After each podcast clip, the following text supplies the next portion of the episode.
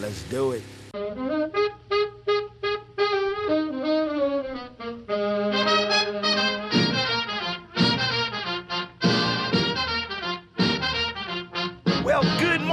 Welcome to the Automotive Hour. I'm your host, Louis Altazan, with Mr. Brian Terry. Hey, between the two of us, we'll try to answer any automotive questions you might have. Why don't you go ahead and give us calls? And you just give us a call. We'll put you right up at the top of the list and get your questions answered for you. That's right. Right now is the perfect time to call. We can Well, take right. some time with you and get you a thorough answer to your questions. That's right. Now, I see we've already got a line holding. We've got Harith on the line. Good morning, Harith. How you doing, Mr. Alden? I'm doing great, sir. How about yourself? All right. This old truck of mine, 98 with uh, yes, sir.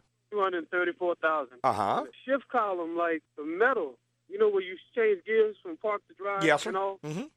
that snapped off. Did it? Like Uh, not the whole handle, but like the piece it attaches to is snapped off. okay. Can that be replaced? Yeah, that's a shift collar, I think they call it. Kind of involved, Harith. I think you have to take the steering wheel off. There's a lock plate down in there that you know Yeah. keeps people from stealing the vehicle and all that. You're talking probably three, three and a half hours to go down there and change that piece and, and put the column back together. hmm But yeah, all those parts are should still all be available. Yeah. Okay. And you, you might check the junkyard and you, you might find one that's working. Be easier just swap the column out. Yeah, just change the whole column out instead of replacing the parts on yours because some of those parts are kind of pricey and it's a fair amount of labor to change it. So And I'm not sure that some of them are still available. I've had pretty good luck getting everything. Have you? Yeah, on 98 should be able to still get all that. But like Brian was saying, you might just check a junkyard if they, if they sell you the whole column cheap enough. Right. I wouldn't pay $300 for a column, but I mean if they would sell you a column for 50 bucks, then it would probably be cheaper to just swap the whole column out. And is there any danger of like the airbag deploying? Probably not so much deploying. I mean, it is feasible that it could happen if it's shorted out, but more likely it would quit working and it will damage the other wires. There's a number of wires that run down that steering column. Yes, and sir. if it starts damaging those wires, you're going to be into a much bigger problem. So I would probably address it as soon as possible. Okay. All righty? All right. Thank you. Okay, thank you, sir. Bye bye. All right, if you want to be part of the automotive hour, we would love to have you. And we're going right straight back to the line with Joe. Good morning, Joe. Good morning. How are y'all this morning? Doing great, sir. Doing great. Well, I've got a 2004 Nissan Maxima SE that I bought used Oh. three years ago, Uh huh. and it's just a nagging problem that I've had ever since I bought the car. Okay. And I don't know if it's standard to the car or what, but when you run the heater, it runs just fine as long as you're moving. But when you come to a stoplight, the heater starts blowing cold air until you start moving again. Have you ever heard of this problem? No, I really can't say that I have, Joe. I would think it would have to have something to do with the blend door. See, the way that car operates, the heater has hot water running through it all the time. It doesn't have a heater control valve. Okay. So hot water runs through the core all the time. Now, on the side of the heater core is the evaporator core. One's hot one's cold. And there's a plastic door that moves back and forth between them to give you either hot or cold or blend the amount of hot and cold that you get. Right. Now, on most cars nowadays, that's all electronically controlled with little stepper motors, but in a lot of the cars, and possibly on this one, it may be vacuum controlled. So there may be that when you come to an idle, the vacuum in the engine goes up higher. That may be pulling something, pulling that little door out of alignment some kind of way. I can't say that I've ever heard that particular problem, but it's got to be something to do with that. Okay. So would it be best to go to the dealership or bring it Oh, never. I mean, never, ever, ever go to the dealership. No, any any competent shop can handle that. That- That's no big deal. We do a lot of that work, and so does lots of other guys in Baton Rouge. Okay, I didn't know if there might be a solenoid or something that when it goes to idle that it's just actuating or. Well, or it shouldn't be. It's got, and like I said, the way most vehicles are built, they have electronic stepper motors, and there's a little computer of sorts that commands all that stuff. And it is conceivable that it's something electrical, but again, it's nothing that couldn't be diagnosed and repaired relatively easily, I would think. The most difficult thing is if the door itself is somehow broken or damaged, it's pretty involved to change that door because you have to take almost all the dash apart. Now, if that's the case, you may just choose to live with the problem, but at least uh, you can get it diagnosed to see if it's not something simple. I mean, it could be something as simple as a hole in a vacuum line. Okay, All righty? thank you very much. Yes, sir. Thank you. Bye bye. All right, if you want to be part of the automotive hour? And we have got Felicia on the line. Good morning, Felicia. Hey, good morning. Yes, ma'am. I have a 2003 Jeep Liberty. Uh-huh. It's the 4x4. It's the limited edition. Okay. And I have an emissions leak. And somebody told me I could start with the gas cap. Well, that's one possible thing, Felicia, out of about probably 25 or 30 possible things. If you want more understanding of the way that system works, you can go to my website and just go to the search bar and just type in something like evaporative, the word evaporative, and it's going to bring up an article all about how that system works. Basically, the way it works is there are two solenoids a vent solenoid that's always open and a purge solenoid that's always closed. And there is a sensor in the tank that can detect vacuum. There's several lines and hoses, and on that particular one, they have what they call a leak detection pump, which is a little electric pump. Now, what's setting the light is that when the engine decides it wants to check and make sure that the system's intact, it closes the vent valve, opens the purge valve, or turns on the leak detection pump, and draws a vacuum on the tank. Then it closes the purge valve and it expects that vacuum to hold for a period of time to make sure there's no leaks anywhere. Well, what's happening is that it's leaking back down. Now, clearly, if the gas cap is bad, it's going to do that. But also, if a vacuum line is cracked, or one of the two solenoids doesn't close, or if the pressure sensor is bad, on and on and on and on and on and on, you know, it's going to set the same code. So that's why you can't just go literally by code. Now, gas caps can be tested very easily. Anyone who does State inspection. state inspections can test that cap for you, as well as any shop. Just have the cap tested. Shouldn't charge you anything or very little. If the cap's good, then you know that's not it. Or, I mean, if you want to just go buy a cap and try it, you have to go to the Jeep dealer and buy the cap because the aftermarket caps are pretty much junk. But a cap's going to cost you $22, $23. And in my experience, that is probably the least common thing that causes that issue. Okay. Most common on the Jeeps is a leak detection pump goes out or to get a vacuum line cracked. Okay. Cool. All right. Well, thank you. All righty, ma'am. Thank you. Bye bye. All right, if you want to be part of the automotive hour, we would love to have you. And we've got Drew's been patiently holding. Good morning, Drew.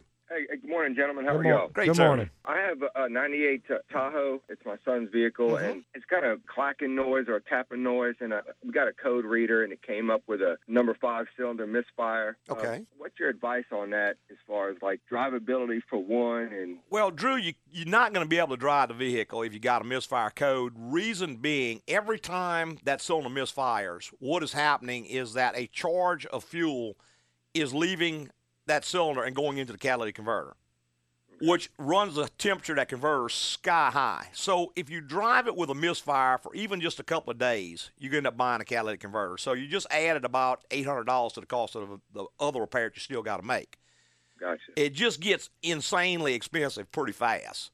Now, to go about diagnosing the problem, Drew, the first thing I would try, that is a 98, so it's probably a 5.7 liter. Yes, sir. Take the spark plug wire, say off of number five, and move it to another cylinder and take the wire off that cylinder, move it to that cylinder, and see if the code changes to the other cylinder. Okay. If it is, you got a bad plug wire. Next, take the spark plug out and do the same thing.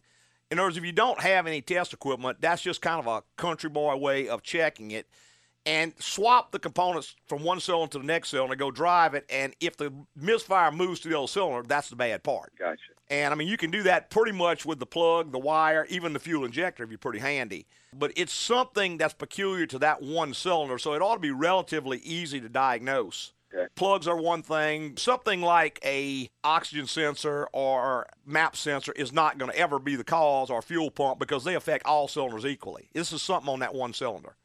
Okay. Uh, you might also do a compression test on the cylinder and make sure it's got good compression on that hole and not anything that's wrong inside the motor itself. But that's the way you would go about testing it. And of course, we could diagnose it for you. It'd probably take less than an hour to diagnose that problem, and then you definitively know. If you start throwing parts at it, you're going to spend way more than an hour diagnostic time real And- quick and, and- may, maybe never hit the problem. and possibly cause another problem. Yeah, may even create a new problem if you go buy Inferior parts. yeah junk parts, which are Right, so right. prolific today. Yeah, yeah. The reason why I called was I got one real quick estimate. They didn't do any diagnostic Mm-hmm.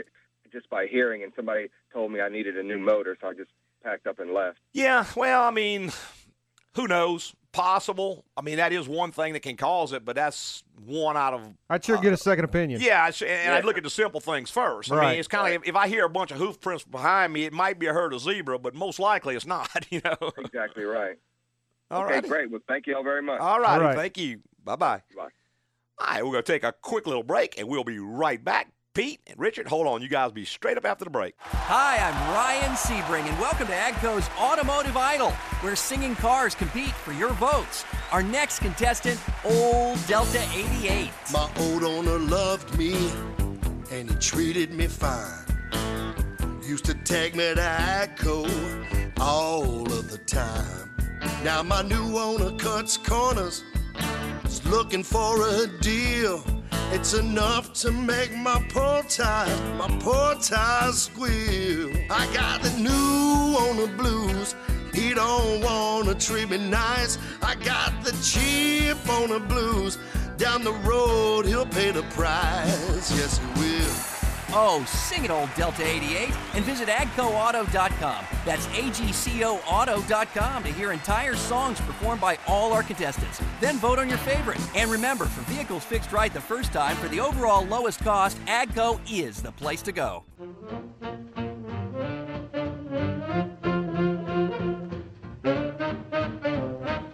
Hey, welcome back. If you just joined us, it's the Automotive Hour. I'm your host, Louis Altazan, with Mr. Brian Terry. Hey, between two of us, we'll try to answer any automotive questions you might have. Just go ahead and give us a call. And we're going back to our phone lines with Pete. Good morning, Pete. Hey, how you doing? Doing morning? great, sir. Good morning. Look, I called you about a couple of weeks ago about a Mazda Protege. Okay. It was a Mazda 2003 that was using excessive oil between Okay. the oil changes. Yes, sir. hmm And you told me a procedure that you could do. Do you all do the procedure? Yes. How long would it take and uh, what kind of ballpark figure? I think you're talking about probably chem- trying to chemically treat the motor. Okay. Is that what we're talking about? Well, I, I don't remember the call. about three. It's using about three quarts of oil now between oil changes. Yeah, you and, could uh, try a chemical treatment. It might work, it might not work. Sometimes it helps, sometimes it cures it, sometimes it doesn't do anything at all. It just depends on what the problem is. You know, obviously if it's got broken rings in it, it's not going to help. If it's got stuck rings, it may very well help. So it just kind of depends on what the problem is. That procedure takes about a half a day in the shop, and it's not a half a day work time, but it's got to do some things like you have to take all those plugs out and add some stuff down the holes. It has to sit for a few hours, and you have to do some more things, and it has to sit for another few hours. You can expect to spend probably between 125 and 200 dollars somewhere, depending on exactly what all is required in that engine. And that's just the only thing you can be able to do short of rebuilding the engine. That's going to have some hope of fixing the problem. All right. All righty. Thank you, sir. All right, man. Thank you. Bye bye. All right. All right. Want to be part of the automotive hour? And we've got Richard's been patiently holding. Good morning, Richard. Uh, yes, sir. Uh, 04 F250 06, you know, something, uh, 6.0. Okay. It was, it got where uh, you'd have to give it a little shot of ether in the morning to start once in a great while. Now it's every morning. And uh, don't believe it's the glow plugs. I've been fooling with diesels since 1963, so I kind of know a little bit about them. On the old Fords, I could check all that. Uh, on the old Fords, it had a, a check valve to keep the diesel from draining back. The injector pump, and I don't know nothing about these 6.0s. Yeah, the, the 6.0 uses a module rather than a relay, and there's you got a Ford scan tool, you can test them like that because it'll automatically go in there and tell you what the amperage is on all of them. So it's a lot easier to do. It's just you need a lot more expensive equipment to do it. It's not like in the old days. Now, is it always like that, Richard, when it's cold or hot? Or So the coldest days of the year Mhm. wasn't any problem. It's just well, it's probably not going to be the glow plugs then, because glow plugs No, strictly going to be a, yeah, it's going to strictly be a problem when it's cold. When it's hot, it really doesn't need the glow plugs. well, it's kind of like you. You know, you got good days in the mornings when you wake up. and You got well, it's, this is the same way. Right. The last three days, though, it would it wouldn't start. The Hmm. last three days.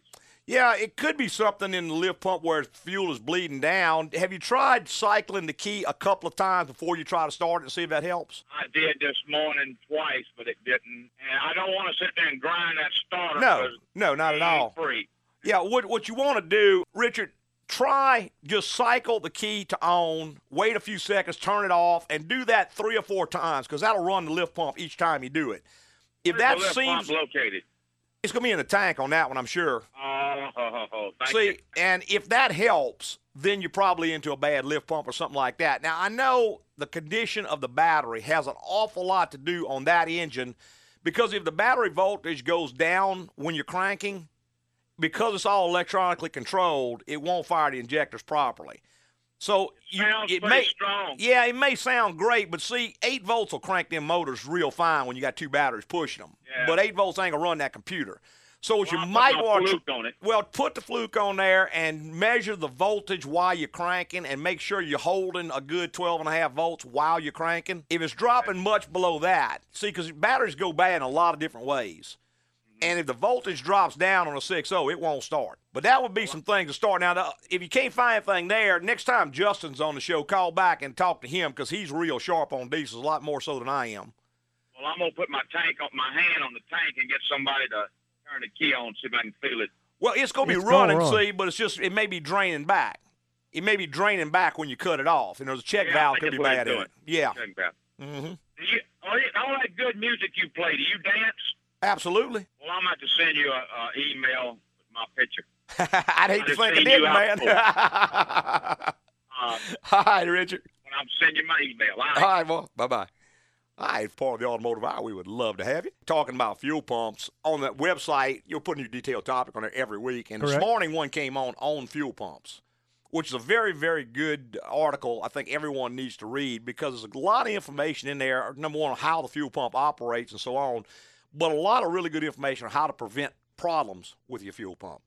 Because a lot of folks don't realize, but the life of your fuel pump is almost 100% under your control Correct. certain things that people do they may not realize they're doing that can kill a fuel pump Right. real fast. Like running the tank down to, Yeah. till the light comes oh, on. Oh, yeah. The, the fuel cools the pump. Yeah, the fuel flows through the pump, and Right. that is the coolant and the lubricant. So you might want to read that article. And of course, lots of other good articles and things to read on there, but that particular one will give you a lot of insight because you can easily save anywhere from seven hundred to thousand dollars on changing that fuel pump, but you would not have to plus a breakdown somewhere. Just by doing a Just few by simple a few, things. A few things. That's right. Changing a few habits of things we've always done. Hey, let's go back to our phone line with Ferris. Good morning, Ferris. Good morning. Yes, Good sir. morning. I've got a 2008 Mazda Tribute. Yes, sir. I t- when I turn the ignition on, Mhm. absolutely nothing. Then I turn it the second time, and it always starts. Okay. That doesn't happen every time. Yes, it sir. happens more and more frequently. It seems like, Mhm. but Ferris, when you say nothing, do you mean it won't crank, or does the dash lights and all come on? the dash light comes on, but Okay. it doesn't crank. Yeah, it just Doesn't won't crank. But it will always crank the second time. Yeah, most likely, Ferris, if your dash lights and all that are coming on, one other thing you might just try. Next time it does that, instead of releasing the key, hmm continue to hold the key over and reach over and hit the horn.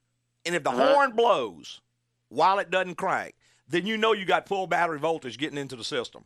Most Okay. likely, if that's the case, it's going to be something in the starter motor itself. Okay. Now, one other All right. thing you could do if you could get to it and you're real handy is that if it does it and you continue to hold the key over, like I said before, if Yeah. someone can get to the starter motor and just tap it lightly, like with a little hammer or something, and if it Uh-huh. starts to crank immediately, then you know for sure it's a starter motor. Okay. So that's right. I knew those were probably the options, but I Yes, just sir. wanted to know what you were saying Well, about it. see, the ignition switch could be the same thing, but then your dash lights and all wouldn't come on. And if it's losing power somewhere, when you hold the switch over, it's not going to the horn's not going to blow. So Right. that simple little test will tell you. Very good. All righty. Thanks a lot. Thank you, sir. Bye bye. Uh, bye. All right, if you want to be part of the automotive hour, we got Melvin online. Good morning, Melvin. Yes, sir. Hi, how you doing? Doing great, sir. Good morning. Let me ask you a question. Sure. Okay, I got a B2086 Mazda. hmm Okay, I already changed the uh, fuel pump, the carburetor, and the guy had to clean my tank, and he said it was a filter or something in that sock and all that. hmm Okay, he done all of this. Now it's getting gas finally because it was cutting in and out for me, hmm and now it's running ru- real, real rough, like when it's idling and all. So I'm just wondering when I put that new carburetor on there, or rebuilt one, whatever. Yeah, you, you man, you, you may have just created a second problem, Melvin. The original carburetor might have been just fine, and the fuel pump was bad, and you fixed one problem when you put the fuel pump, but you created another problem when you put that carburetor on there. Because I got to tell you, one reason I don't fool with carburetors anymore is because I absolutely cannot find any that will even run. I mean, Right. that's the worst junk I've ever seen in my entire life. Is there any way you can get your old one back, or it's gone?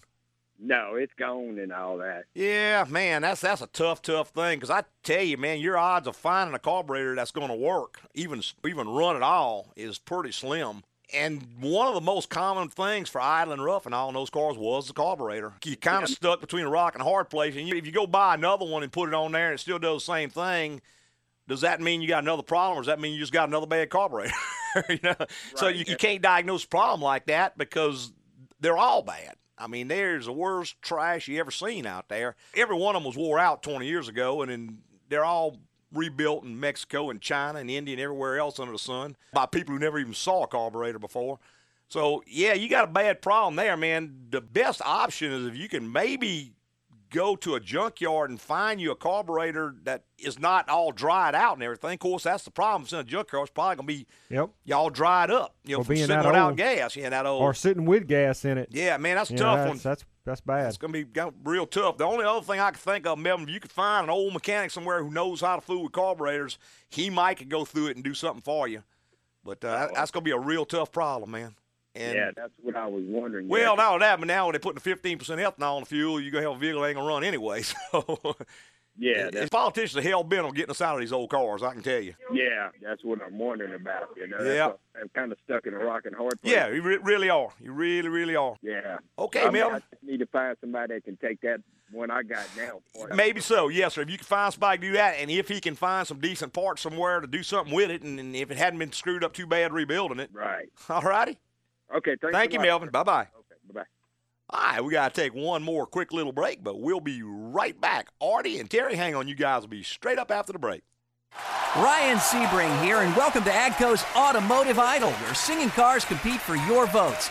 Give it up for MC Powertrain. Oh, this one goes out to the drivers who forget about preventative maintenance. You know, you gotta take your car in regularly or have problems down the road. You'll see, when it comes to maintenance, gotta take a stand. Prevention is the word at hand, so keep your car in tune, show the road who's boss, cause that goes down with the overall lowest cost. I said A to the G to the C and O, Agco is the place to go. A to the G to the C and O, Agco is the place to go. MC Powertrain, and visit agcoauto.com. That's A-G-C-O Auto.com to hear entire songs performed by all our contestants. Then vote on your favorite. And remember, for vehicles fixed right the first time for the overall lowest cost, Agco is the place to go.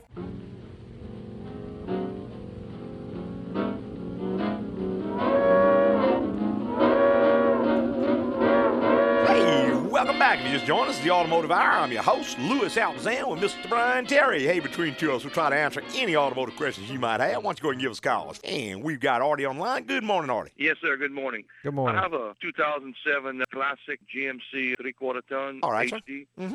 And I'm having I've been having trouble with my transmission. Okay. It's been marking transmission hot, and it goes off and on, and now I have no reverse. And I also yeah, uh, it probably don't have second gear either. What it'll Right. do is it goes into first gear and it's gonna kind of hesitate and wind up and it'll jump real hard and it goes straight to third gear. What's happened there, Artie, is that you've broken the reaction shell and transmission. That's a very, very common problem. Do not continue to drive it because if you do, you can tear the whole transmission up. Right now, it's, It's a rebuildable. fairly light rebuild. Replace the reaction shell, replace the seals, stuff like that. And there is a part that you can put back in there that is much, much better than the original. The original Chevrolet part was basically trash, in my opinion. It, it was basically spun welded, or they just stuck the reaction shell in the shaft, spun it around until it got hot and stuck to it. Well, it doesn't take a whole lot for it to break loose. When it does, you can lose reverse, you can lose second gear. Yes, sir. Problem is, it starts generating metal when you do that. And That metal circulates through the transmission, and it can tear up the solenoids, it can tear up the torque converter, it can that can go from a relatively easy light rebuild to a major rebuild real real quick. So you need to stop driving it get it somebody let them go in there and repair that for you. The reaction shell we put back in there is a billet steel one piece shell that's made to not ever have that problem again. And We've got several other things that we do when we rebuild a 4L60. We put some much heavier parts back in there to solve the problems that GM's had for a long time with that transmission. Where are you located, sir? Uh, 11410 Coursey Boulevard. I tell you, if you go to my website, it's www.agcoauto.com, agcoauto.com. There's information on there, every possible thing you could ever want to know about us. Yes, sir. Okay. All Thank right? you very much. Yes, sir. Thank you. Bye bye. Hi, if you want to be part of the Automotive Hour, we'd love to have you. And we've got Terry online. Good morning, Terry. Good morning. Yes, Good sir. morning. Uh, got a quick question. Sure. Uh, 96 Toyota Corolla Uh-huh. had came with a power package, power windows, power locks. Yes. It has the, the little slot on the side of the uh, steering column Mhm. for cruise control. Okay. Is it still possible to get cruise control for that particular model and year? Terry, I'd have to check into it and see. I'm not 100% sure. On older vehicles, there were a lot of aftermarket companies that used to make cruise control modules that you could add on. The problem is, all that is electronically controlled through the body module and with the throttle body on the later model cars. Now, all that being said, my truck came without cruise. And basically, we checked, and everything for the cruise was there except the switch and the little servo. So I went on eBay and bought a servo, bought me a switch, hooked it up, and I've got cruise now. That's all it took. But now I say that was a Chevrolet. I'm not sure on a Toyota what would be required to put it in there. Okay. It would just be something you'd have to get in service data and check and see. You might just go on the internet and Google like cruise control Toyota, see if anyone offers a kit because if you can find some sort of a kit to do it, it's going to be way cheaper than buying the individual parts. Okay. But uh, I would say most likely that you could. You know, you're just going to have to have a kit to do it. Okay. All righty. All right. Appreciate it. Thank you, sir. Bye bye. Bye bye. All right. You want to be part of the automotive hour?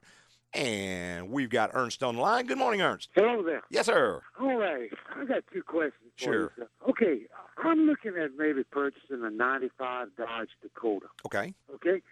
The transmission, in other words, it ships well. You get on the highway, it does well. Mhm. But when it starts to, when it should start to, after you go through the gears and go back to standard driving, I guess you call it, it takes it a real long time for it to come back into the drive mode. What is it doing in the interim? Is it is going to neutral? Yeah. Like it's slipping? Yeah. Yeah, Ernst, if you hadn't bought it already, I probably would not buy that truck because that is most of the time a fairly major transmission problem. The seals are getting hard in the transmission, and what's happening is that it, they're bypassing the pistons that apply them, and that's pretty much a complete rebuild to fix. Now, that being said, you might just check and make sure it's full of fluid because if it's got a leak and it's low on fluid, it can do exactly the same thing, which No, would be very full- minor. Right, but no, it's full. If it's full of fluid, then. I would probably avoid that vehicle. I mean, unless you're just absolutely in love with it, or you're just Or going to give it to it, you. Yeah, get it at a great price. Well, if he's going to give it to you, you know, and you can afford to put a transmission in it, but yeah, that's a pretty major repair normally. No, that's that's basically what I needed to know. hmm Yeah, I would avoid that one. I mean, because you figure a transmission is going to cost you anywhere from two to twenty five hundred bucks, and you could probably almost buy that truck for that with a good transmission. Oh, definitely, definitely. All right, question number two. Sure. I've got a 2002 Jeep Cherokee Mhm. Sport. Okay. Uh, last week my turn signals uh, stopped. up working. Okay, both of them. Okay. Yeah. Okay. Check the bulbs and everything on them. Mhm. Everything works and all. You Uh-huh. know, the flashes and everything works. But they just don't turn. Is there some type? Isn't there some type of a flasher or something like yes, that? Yes, sir. There's two flashers under the dash. One is for your emergency flashers, and one is for your turn signals. What you might just try is put your emergency flashers on and see if they flash. They do flash. Okay, well, then that means all your bulbs and all your wire and all that's good because that uses the same circuit. I would probably suspect the flasher unit itself may be bad. That's one possible cause. Nothing else is not working on it, and there's airbag lights not on or any of that kind of stuff. No, nothing comes on. Okay, then I would probably suspect that flasher is the most likely cause. Now, it might be a little difficult to find it, but what you can do, again, put your emergency flashers on, and you'll hear it tink, tink, tink, and follow that little noise until you find that flasher. Okay, now you know that's the one for the emergency flash, is not the one you want, but somewhere close to it, there's going to be another one that looks just like it. Okay. And that's going to be the one you need. You might be able to even unplug the one out of the emergency flashers and move it over to the regular one because sometimes it's the same flasher You unit. used to be able to on the older ones, but I'm not sure about the newer ones. I'm not now. sure either. Sometimes they're different, but most time they're the same. If you do that and they start working and the other one quits working, then you know for sure that's the problem. Yeah, 'cause my son lost the manual on it, and I don't have the, the book on it anymore. Yes, sir. But you just know. you got to crawl under the dash. It's gonna be in there somewhere. But if you put your emergencies on, it won't be far from the emergency flasher unit. Okay, sounds good. Now, it's possible the switch can go bad. Sometimes it does that too. But the brake lights and all still work. yeah, everything else works. Yeah, normally when your brake lights and all still work, cause see the, the switch, the brake lights go through the turn signal switch, and if uh-huh. all that's working, most likely it's gonna be the flasher unit. Okay. What does that consist of? Oh, they're cheap, man. They're they're probably some of them are two or three dollars, some of them are twenty dollars, but none of them are real expensive. It's just a matter of plugging it in. Just, just plug it, take the other one Pull, out. pull it out, plug it in. Yes, sir. Okay. All right, I certainly thank you. All right, sir. All right. Bye bye. All right, you want to be part of the automotive hour? We'd love to have you. And we've got Ronnie online. Good morning, Ronnie. Hey, good morning. My wife has a 2001 Toyota Sienna van, Okay. and her brakes squeal on it when she stops at Mhm. slow speeds, Mhm. especially, and it's driving her crazy. And Uh-huh. The thing's got it's got drum brakes on the back, Yes, and discs on the front. Correct. If I take it to a shop, I don't know where to tell them to start looking. What can what's most likely to be squealing? Would it be the drums or the discs? Most And likely the disc. Tell them to start. Yeah, most likely. Just bring it in, just tell them it's, it does it every time you stop, Ronnie. Uh, pretty much. Yeah, if it does it all the time. It's no big deal. The way we do that stuff at Agco is just bring it in, and if we can get the person who drives the car, like maybe your wife, to come along, I'll put a tech in the car with her. You just go drive and say, hey, hear that noise? That's what I want stopped.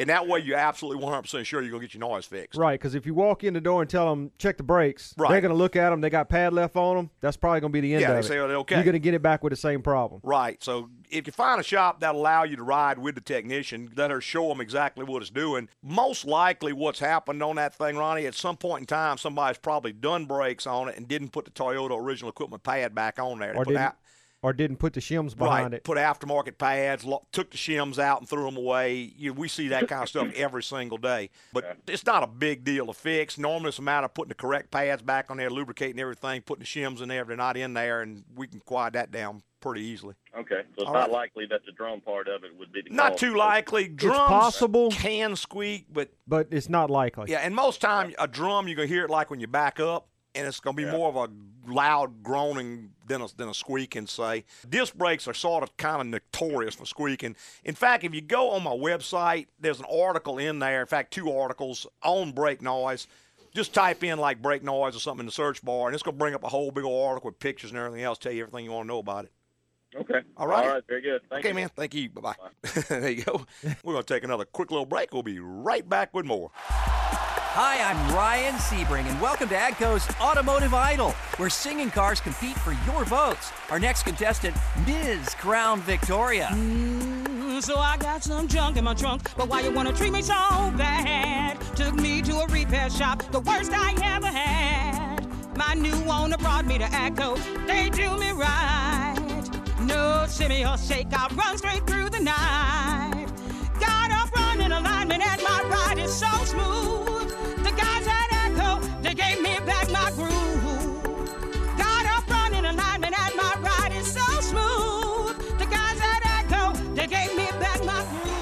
Up, folks, for Miss Crown Victoria. And visit agcoauto.com. That's A-G-C-O auto.com to hear entire songs performed by all our contestants. Then vote on your favorite. And remember, for vehicles fixed right the first time for the overall lowest cost, Agco is the place to go.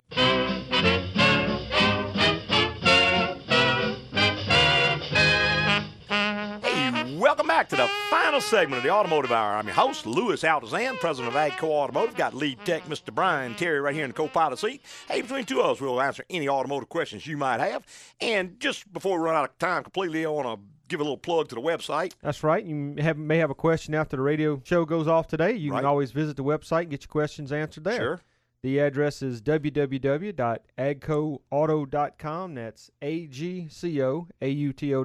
Contact bar on every page. You can send Lewis an email anytime of the day or night, and he'll get it back to you. There's also several search databases Well, that we, you can we've got vehicle questions, which has over 910 questions in there that have already been answered. So Short, to the point answer to a particular chances question. are you may very well find your answer right there. If you don't, you can surely go ahead and send me an email. I'll be glad to answer it for you. Just be sure you get the right return address on there. And I had a couple this week. I tried to reply, and they just popped right back to me. So That's pretty much the end of it. make sure you got the right return address, and do go to the website and use a new, New form, form. each and every time. If not, I won't receive it. Not only that, but you can go on there and read the detailed topics, tons of those, just a wealth of information. Put one there this morning on fuel pumps, why they go bad, some things you can do to prevent your fuel pump from going bad, which is in everybody's best interest because oh, fuel pumps are very expensive. Now, with them adding 15% ethanol to our fuel in the very near future, that's going to make this even more critical. Correct. So, very, very important that you read this article and prevent yourself from having maybe a eight, nine hundred dollar repair bill that you could avoid. Kind of sidestep that little landmine. There you go. Also, you go in there and vote for your favorite automotive idol. You might have heard our new AGCO spots with the singing cars. You can go in there and vote for your favorite. And at the end of the season, we're going to have a big Season finale. I think Old Delta 88 is firmly in the lead right now, but Miss Crown Victoria is coming up fast. So go in there and pop in there and vote for your favorite one. You can vote as many times as you want. Once a And, uh, day? I can vote every time, many times you want. Many times you That's want. right. just, just looking to get as many votes as we can on there. It's www.agcoauto.com. I think you'll really like it. And we're going back to our phone lines. We've got Sutan on the line. Good morning, Sutan. Good morning. Yes, sir. Good morning. I got a early 2000 series Dodge van. All right, sir. And it's got a problem with the transmission. Okay. What it's not doing is it's going into first real good, Mm-hmm. and then it's not changing gears. Okay. Most likely, Sutan, what is happening is that it's going first and second, and it's just hanging in second gear. That is normally what they call limp mode, L I M P, to, to allow you to limp home. What that does is that when there's an electrical problem and the computer gets confused because it's electrically controlled, it doesn't know when to shift, so it just goes to second gear and locks up. Okay. And if you cycle the ignition, it'll come out and it'll just start all over again. But that's most likely what's occurring. Generally, that is an electrical type problem, sometimes outside of the transmission. Now, Now, things inside the transmission can also cause it, so you just need to get someone to diagnose what's causing it to go to that mode. Okay, because I've, I've cycled, I've shut it off and started mm-hmm. it up again, and it mm-hmm. does the exact same thing. Yeah, it's a hard code. Something has shorted out or burned out completely that the transmission has to have to shift. Could it be a, a like a vacuum sensor or? No, sir. Absolutely not. There is no vacuum servos on that thing. It's all electronically controlled. Okay. 100%. So you're going to need to get that to someone, number one, who is technically competent, because there's a lot of guys out there in the transmission business who are going to have a fit trying to even diagnose that. You're end up with a transmission where you may not need one. And number two, somebody who is honest, who's going to tell you the truth. Okie doke. That can be diagnosed without ever disabling the vehicle. If they start talking about taking it apart and all that, then You you're in the wrong leave. place Yeah, you need to leave. because that can be diagnosed from the outside. You, ne- you, know, you may very well have to go into it to fix it, but you want to know what you're looking at before they start cracking in that transmission because that could be something as simple as a sensor on the outside that's shorted out and not sending a command. It could even be like a bad transmission control computer. You know, the computer can burn out and it won't shift. Could be a bad alternator. Yeah, it could be Any- all anything sorts of causing things. electrical Right. problem. Okay. All righty. Get it to the mechanic. All right, sir. Thank you. Okay, thank you. Bye bye. All right, if you want to be part of the automotive hour, we'd love to have you. And we got Glenn on the line. Good morning, Glenn. Yes, sir. I've got a 2004 Jeep Grand Cherokee, and Uh-huh. I'm having a problem with the driver's side tail light. Okay. The tail light works, Yes, sir. the brake light works, but if you have the lights on and you hit the brake, they both go out. It's just on the driver's side. Yes, sir. That's going to be a loss of the ground circuit somewhere. What's happening, Glenn, is that the wire used to ground those bulbs is backing up and power is going through it. So you've got 12 volts on both sides of the bulb, so it can't do anything because it has to have 12 volts and ground to work. So there's a short somewhere in the wiring. One place that we've seen a fair amount of problems on those is the little sockets themselves. If you take that assembly out, you got like two little sockets that kind of quarter turn in there, and then the bulb plugs into them. Those sockets themselves will kind of melt together and fuse internally and cause that problem a lot. What you could try, I think they're the same side to side. Steal the one out of the other side, put it in there, and see if the problem goes away on that side and moves to the other side. Then you'll know that's it. Now, if it's not that socket, then more likely it's in the wire somewhere. It could be a pinch wire somewhere. Do you have a trailer hitch on it at all? No, no, it, it's not No- even set up for no kind of trailer harness or anything like that. Right. Most likely, I would almost bet you it's going to be in that socket. If it's not, it's going to be in the wire somewhere, and generally that's because something's hit it or pinched it or something like that. But like I said, that's that's way more uncommon than the sockets. Oh, okay. Well, I'll Alrighty. try that socket thing. Yes, and then just swap them, swap the side to side and see if the problem moves to the other side. All right. Thank All sir. Thank you. Bye bye. All right, if you want to be part of the automotive hour, we got a few more minutes. Be glad to try to get your call answered. And we got Will on the line. Good morning, Will.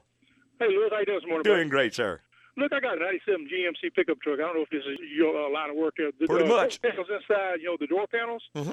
How you take them off? I know it's got a couple screws out there about a grab handle and maybe Mm-hmm. one up there toward front, uh, top of, the, of it there, a little cap you take off. Yeah, well, that's just going to have a bunch of little old plastic Got plastic clips in yeah, it. chuchuts that pull out.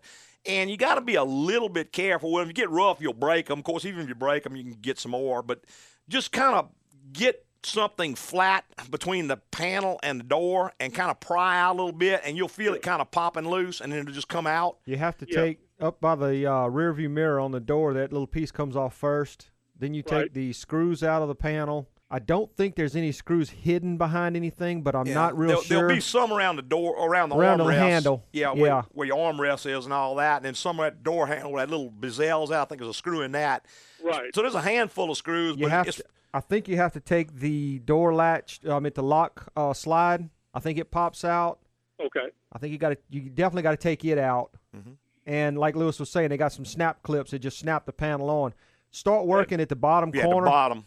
The Right. bottom closest to the uh, doorpost, and you can tell when you start working on it, you'll get it loose, and you can kind of look under there. It's gonna be a little white push plug. Right. Go, looking thing plugs in the hole in the door. plugs in the hole. Now, when you get them all loose, you can't just yank the panel off. You have to pick up on the panel because it's got like a lip that goes down where the Right, window's yeah. at. Yeah. So you got to kind of pick it up and then it comes off. Yeah, okay. And you're probably gonna have you're probably gonna break some. They're notorious for breaking. Yeah. So you may have to run over to the parts house, and I think if you look in the help section, they got those clips. Yeah, I believe they do. Yeah, okay. All So right. just take one and match it up. Mm-hmm. Right. All right, sure, appreciate it. Okay, All right, man. buddy. Thank you. Hey, bye bye. have a good day. Thank you. Bye bye. Bye-bye.